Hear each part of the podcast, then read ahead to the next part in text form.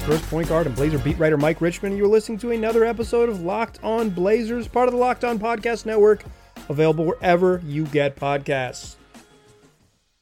The Blazers have played two real games to begin the Orlando restart schedule, the seeding games at Disney World.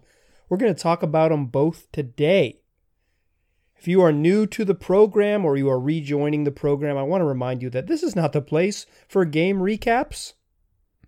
Those exist somewhere else on the internet, and I'm sure somewhere else in the pod space. If you want a game recap, you will not find that here, but I do want to share some thoughts about the first two games.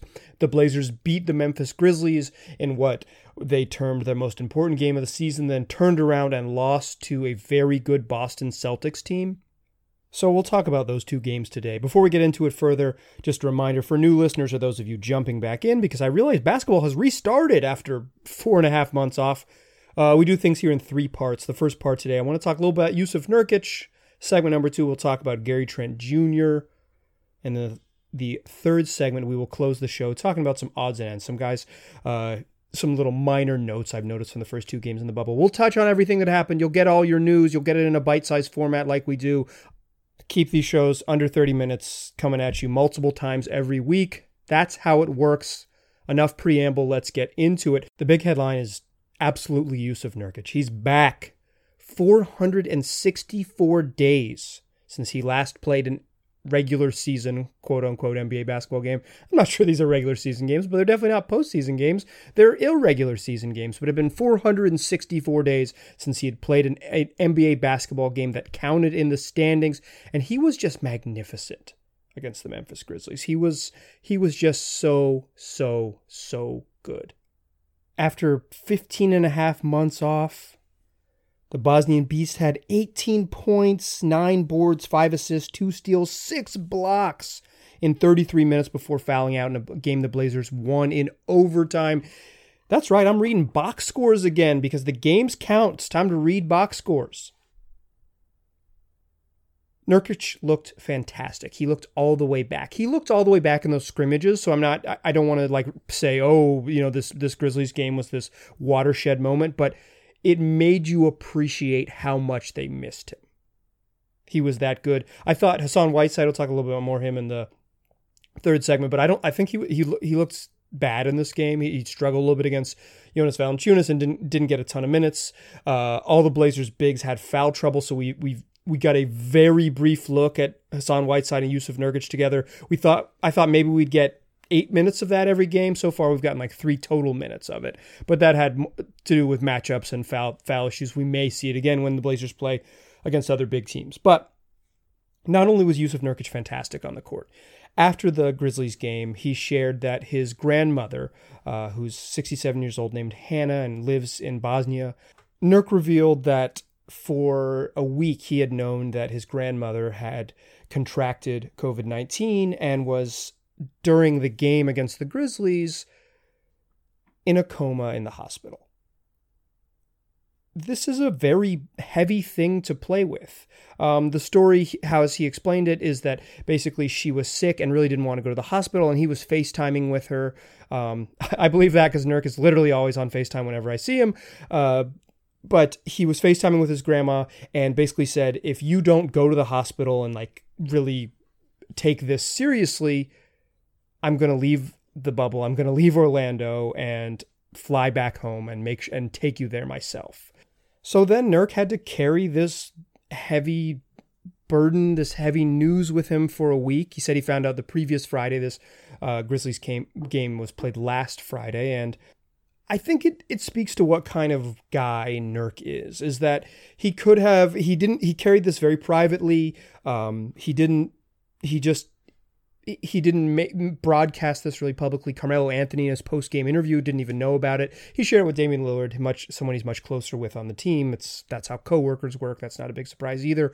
But it was it's telling that sort of what the kind of guy that that Nurk is. He's committed to his family because he's the guy who's urging his grandmother to you know take this seriously. He seemed very upset, obviously, as as many of us would be about this. But he's also just he's he he's balancing that commitment to the organization. He said he considered le- leaving Orlando, but um, ultimately decided to to stay with the team.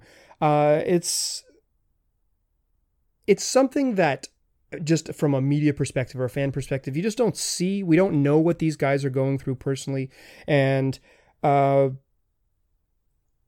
you could tell that Nurk, when he was kind of talking to the media, he had he he shared it, and then he shared this information about his his grandmother, and then he immediately was like, "Oh no, I'm drawing too much attention to myself." And I thought that really stuck with me. Was like, I don't want attention for this. He said it multiple times in his in his interview. Um, it, these are like Zoom press conferences that are that are all over. You know, like any any national reporter can get in or any uh, news station can get in. So he he realized that you know he's kind of speaking to a larger audience than just the video screen he's talking into, and he says you know, I don't I don't want all this attention for this. I just want to say like, you know, wear wear your mask.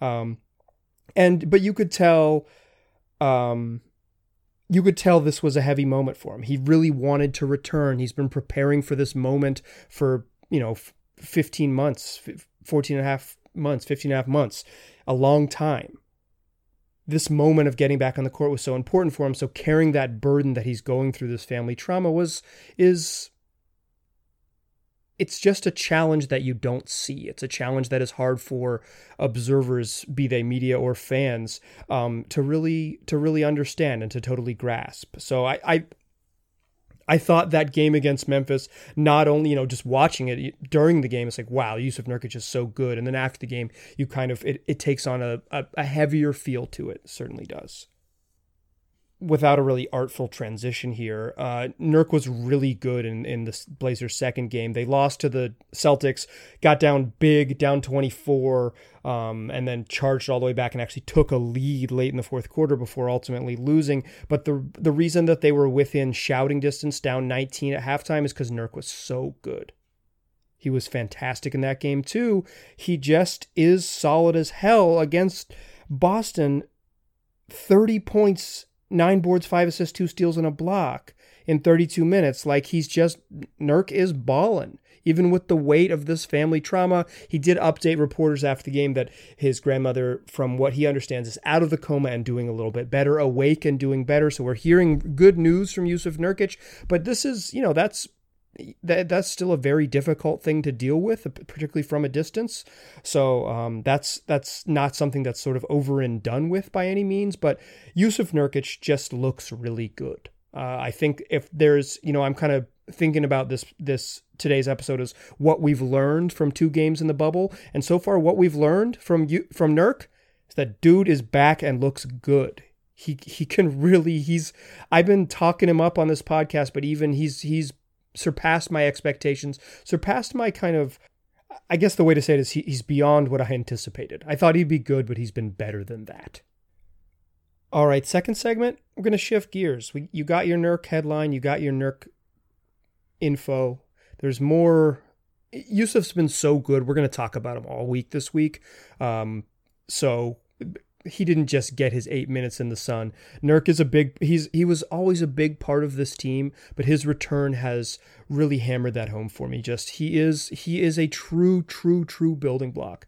A a young star getting better. And a perfect complement to Damian Lillard. He him and him and Dame's just pick and roll chemistry is just it, it's so obvious when you watch him play. But now I've even gone longer on Nurk. Couldn't even I couldn't even transition out of talking about Nurk to talk about the next thing because I want I got more Nurk content in me, y'all. So we'll we'll talk about him more uh, later this week. We got more episodes coming. The Blazers playing more games. There's going to be more Nurk to discuss. But what I want to talk about in the second segment is another Blazer who has really shined in the Orlando restart. But before we do that, I want to tell y'all about CBDMD. It doesn't matter if you're a professional athlete, a stay at home parent, or you spend eight hours a day in an uncomfortable office chair. Everyone needs support to make it through the day. Luckily, our friends at CBDMD have an amazing duo that can help you relax, regroup, and recharge when life gets chaotic. CBD Freeze with Menthol is an award winning product that offers instant cooling relief for muscles and joints in a convenient, easy to use roller or shareable squeeze tube. And CBD Recover combines CBD with inflammation fighting compounds like arnica and vitamin B6 to give you the support you need where it matters most. Doesn't this sound like something you need? Take care of your body? Sounds like something I need. So here's what we're going to do. To make it even easier to try this amazing duo of topicals and everything else CBD CBDMD makes, they're offering all of my listeners 25% off when you use the promo code NBA at checkout. Once again, that's cbdmd.com and the promo code is NBA for 25% off your purchase of superior CBD oils from CBDMD.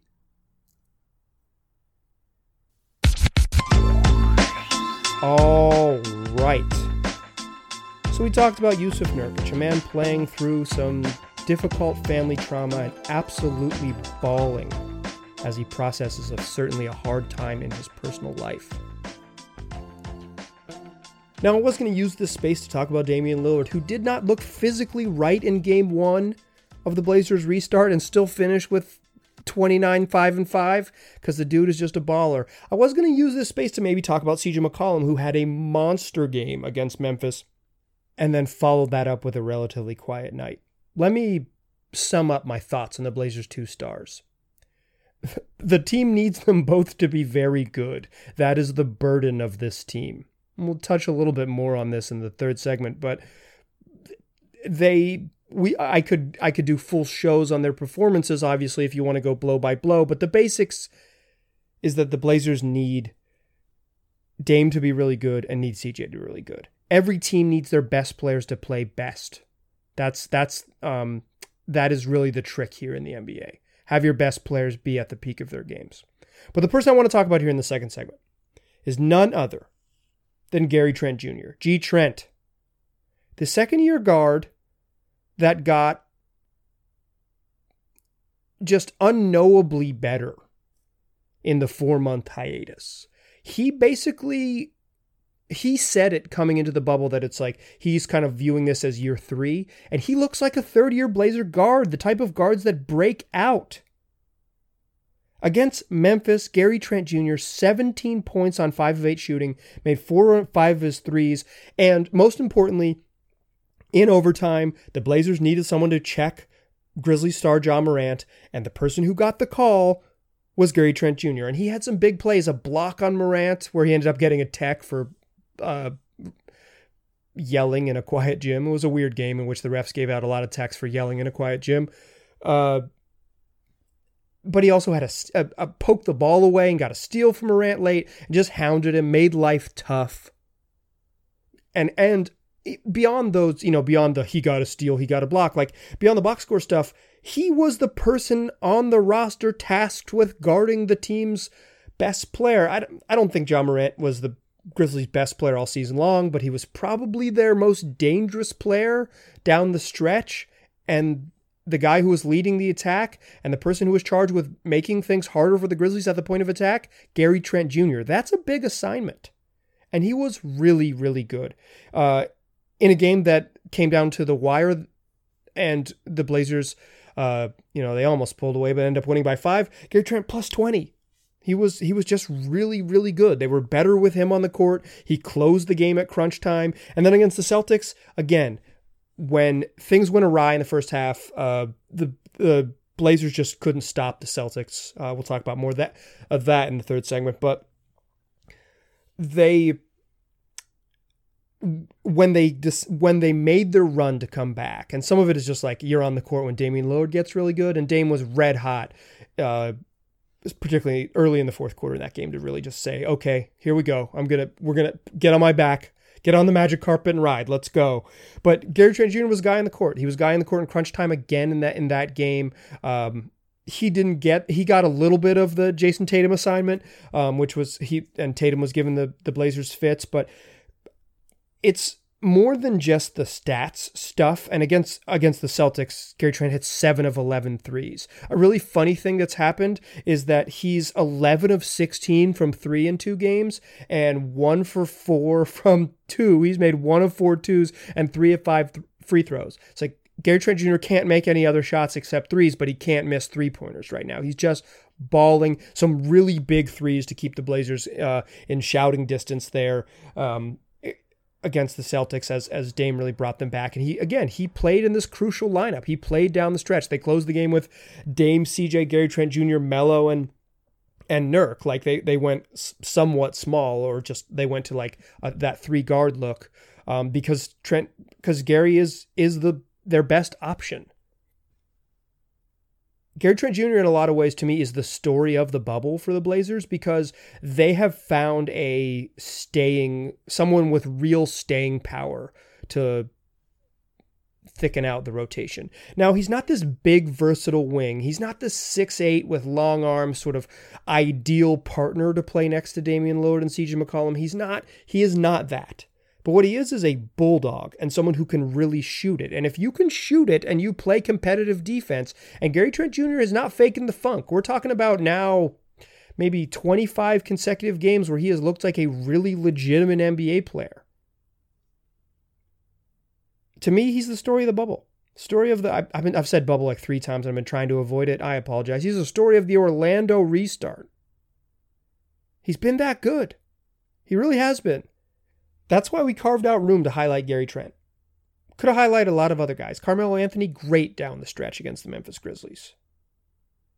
And hasn't really been exploited as a as a really weak link. Um, the whole Blazers defense has maybe been exploited a little bit, but I don't think it's specifically Carmelo Anthony in a way that maybe you and I had thought. Certainly, I was a little bit worried about it could have talked about Dame, who was who was fantastic and played really good defense, uh, at least individual defense. He was committed to it. Really good is probably an overstatement. He played competitive defense against Jayson Tatum. We could have used this space to talk about CJ McCollum, who put together one of his classic big game performances against Memphis. But we use this space to talk about Gary Trent Jr. because he deserved it. The story of Orlando so far is that the Blazers have found a second year guard, a second round gem in the draft who can really play. Gary Trent Jr. is is he's just solid as hell, and the Blazers are they desperately need him. All right, in the third segment, come back and uh, close out the show talking about kind of odds and ends. I've hinted at some stuff I want to talk about, but just some sort of notes from the notebook. We've done this a couple times here. Um, just some things that I think we got to touch on after two games in the bubble as we try to figure out what we've learned. But before we get there, I want to tell y'all about rockauto.com. RockAuto.com is a family business that has been serving customers online for 20 years.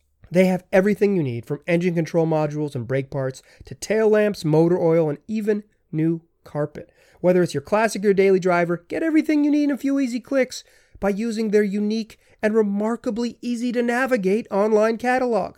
You can quickly see all the parts they have available, and you can choose the brands and specifications, and best of all, the prices you prefer. You know those prices? Well, at rockauto.com, they're always reliably low, and they're the same for professionals as they are for the do it yourselfers. Why spend up to twice as much for the same parts? Just go to rockauto.com right now and see all the parts available for your car or truck. Write locked on in their How Did You Hear About Us box. That way, they know we sent you. Amazing selection, reliably low prices, all the parts your car will ever need rockauto.com. Still a pass first point guard. Still Mike Richman. You're still listening to Locked On Blazers. And we're still talking about what we learned from two games in Orlando. We're still going to keep learning. The Blazers have six more games in Disney World, at least. So we're, we're not done learning. But what we've learned so far we've learned Jusuf Nurkic as a baller. Learned that Gary Trent Jr. has real staying power dude can shoot it and can get after it on defense. And those are valuable things for the Blazers. He is a a really, really nice complement to what they already have. A, a, role player that really makes sense with what they want to do. What I want to do to close out the show, though, is kind of some odds and ends, some some important notes, um, just some things I've learned from my notebook. And this one, y'all, physical notebook. I wrote these down in it with using a pen on a piece of paper. So I think one of the key takeaways is that Terry Stotts has treated these games like straight up playoff games. Damon CJ on Sunday against the Boston Celtics, a game that did not go into overtime, played 44 minutes. For those of you doing math at home, that means each of them rested for roughly four minutes. And more than that, more than just playing your stars a bunch, because if you listen to this podcast, you know that I was saying they're going to play 40 minutes a night. I kind of meant 40, like 4 0, not like a number in the 40s, but you know, a number in the 40s is, is 40 minutes a night, I guess. But Terry has, he's shrunk the rotation. He is playing eight guys. And against the Celtics, he functionally played seven guys.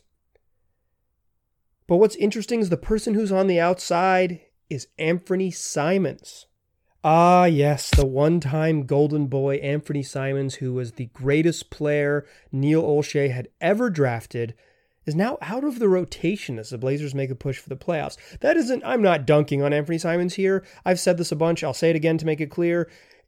It was unfair to place those expectations on him. He has a chance to be a perfectly good NBA player. The Blazers just they just put him on too high of a pedestal before he was ready and he didn't live up to unfair expectations. Beyond that, he was he like the advanced numbers is is like he has the worst real plus minus of any shooting guard in the NBA. He just he just wasn't ready for it. But plenty of 20-year-olds who are playing their first real season in the NBA after playing 0 minutes as rookies wouldn't be ready for it. There are more Anfernee Simons than Gary Trents and and it doesn't necessarily mean Anfernee Simons is not ready for a future role here when this, a new season begins in December, should, should it shake out that way. But what it does mean is that he has been chosen to not be a contributor just yet for the Blazers. The person who is number eight right now in the rotation, the uh, Blazers are starting Dame, CJ, Carmelo Anthony, Zach Collins, Jusuf Nurkic, with Gary Trent Jr. and Hassan Whiteside off the bench.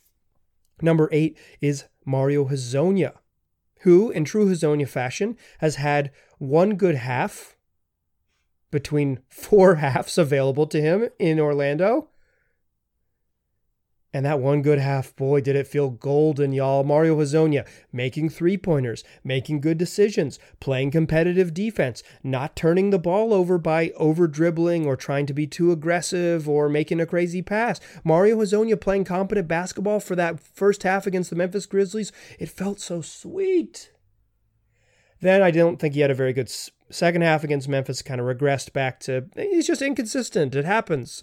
Um, and he played only made a brief first half appearance against the Celtics and was super extra bad and did not play in the second half. The Blazers played just seven dudes in the second half. Damian Lillard played every single minute after halftime.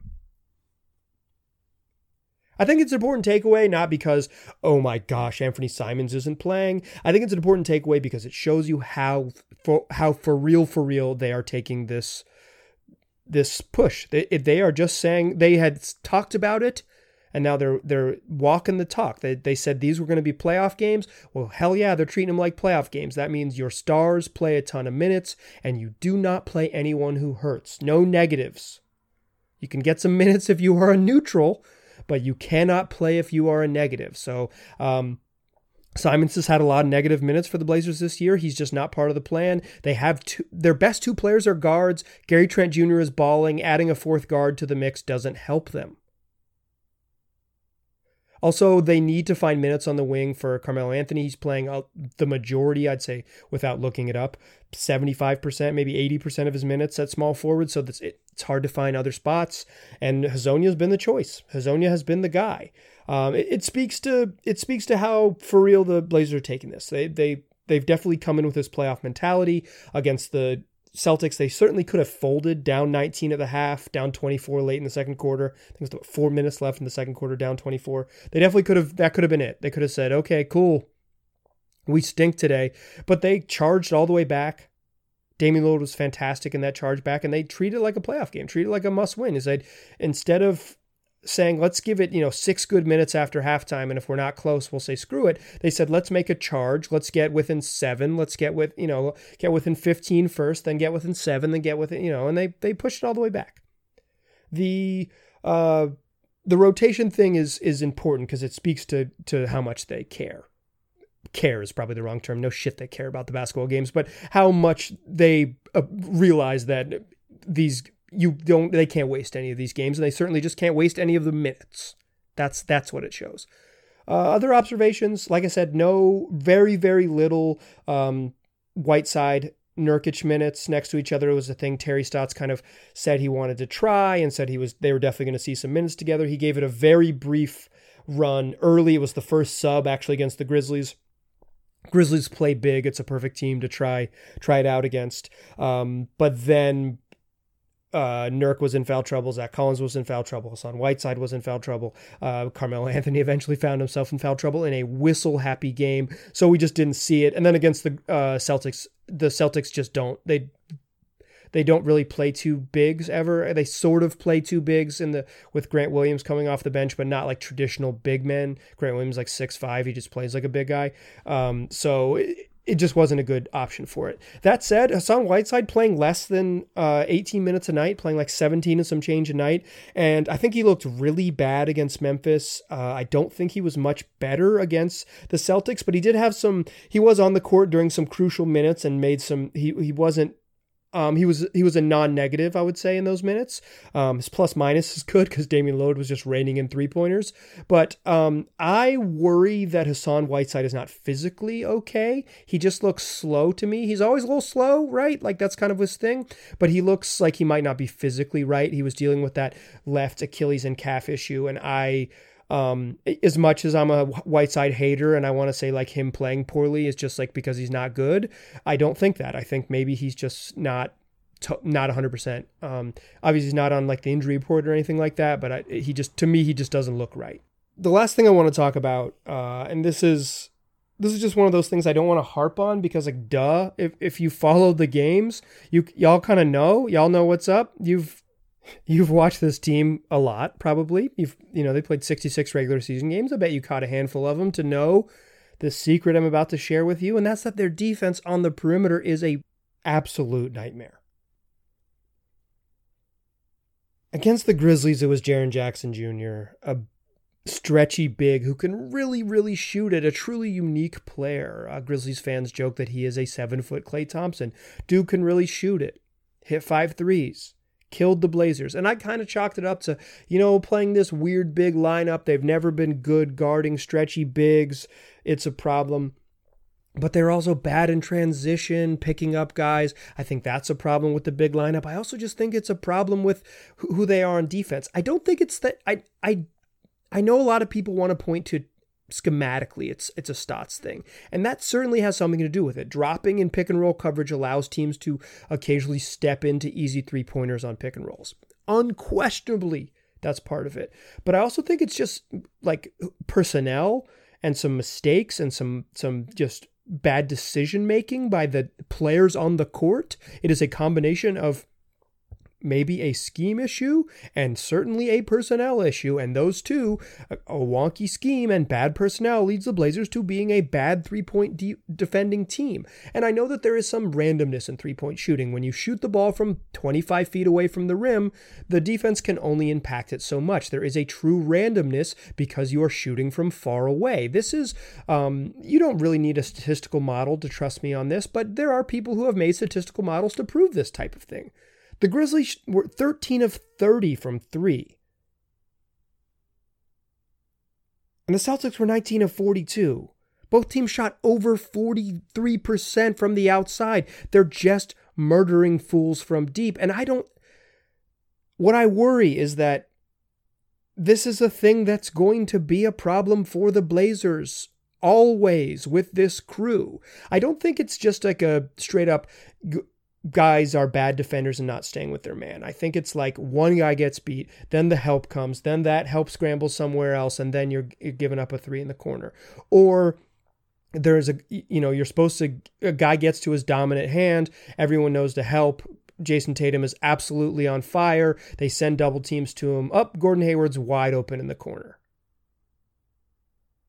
Bad transition defense. Jaylen Brown steps into an easy one.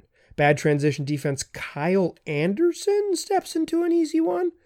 Bad pick and roll coverage. Jonas Valanciunas knocks down one. I mean, it's just you name it, they've done it. It's it's so many different things. It's one. It's not one thing to point to, but the thing you can point to is that they're bad at it, and that's probably not going anywhere.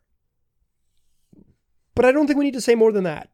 If you watched this team all season, yo, you knew they were that they struggled with guarding the three point line. Um, a lot of teams had a lot of really hot shooting nights. The coaching staff and occasionally the players like to chalk it up to man, they just got hot. But if every team gets hot over the course of a month, it's it's a you problem. And the Blazers guarding the three point line is a is it's a personal problem. They have issues with it. I don't think it's going anywhere. I it'll happen in the next couple games. So get ready for it. They're going to win games because of either a good luck from the three point line or playing good defense on the inside. That's that's how they're going to do it. The, I don't think the three point thing is, is, is really going to change. But that's what we've learned. Blazers are still two and a half games back of the Memphis Grizzlies. They're actually in 10th place behind the San Antonio Spurs. The Spurs beat the Grizzlies today, and with the Blazers lost, they slipped into 10th place. The places don't matter as much as the games back. The Blazers are still in position right now. They can they can make their move, but it doesn't get any easier. Houston, Denver, the Clippers, and Philadelphia next on the schedule. It, that's uh that'll be six games into an eight game slate. There's you can't give any away. It's the playoffs. They're treating it like it, and they're playing playoff caliber teams. We will have shows following those games. We're going to do a mailbag Monday tomorrow or today if you're listening to this on Monday evening. Shoot me those questions at Mike G. Rich on Twitter or lockedonblazerspod at gmail.com. Tell your friends about this podcast. They can get it wherever they already listen to podcasts. Appreciate you listening. Talk to you soon.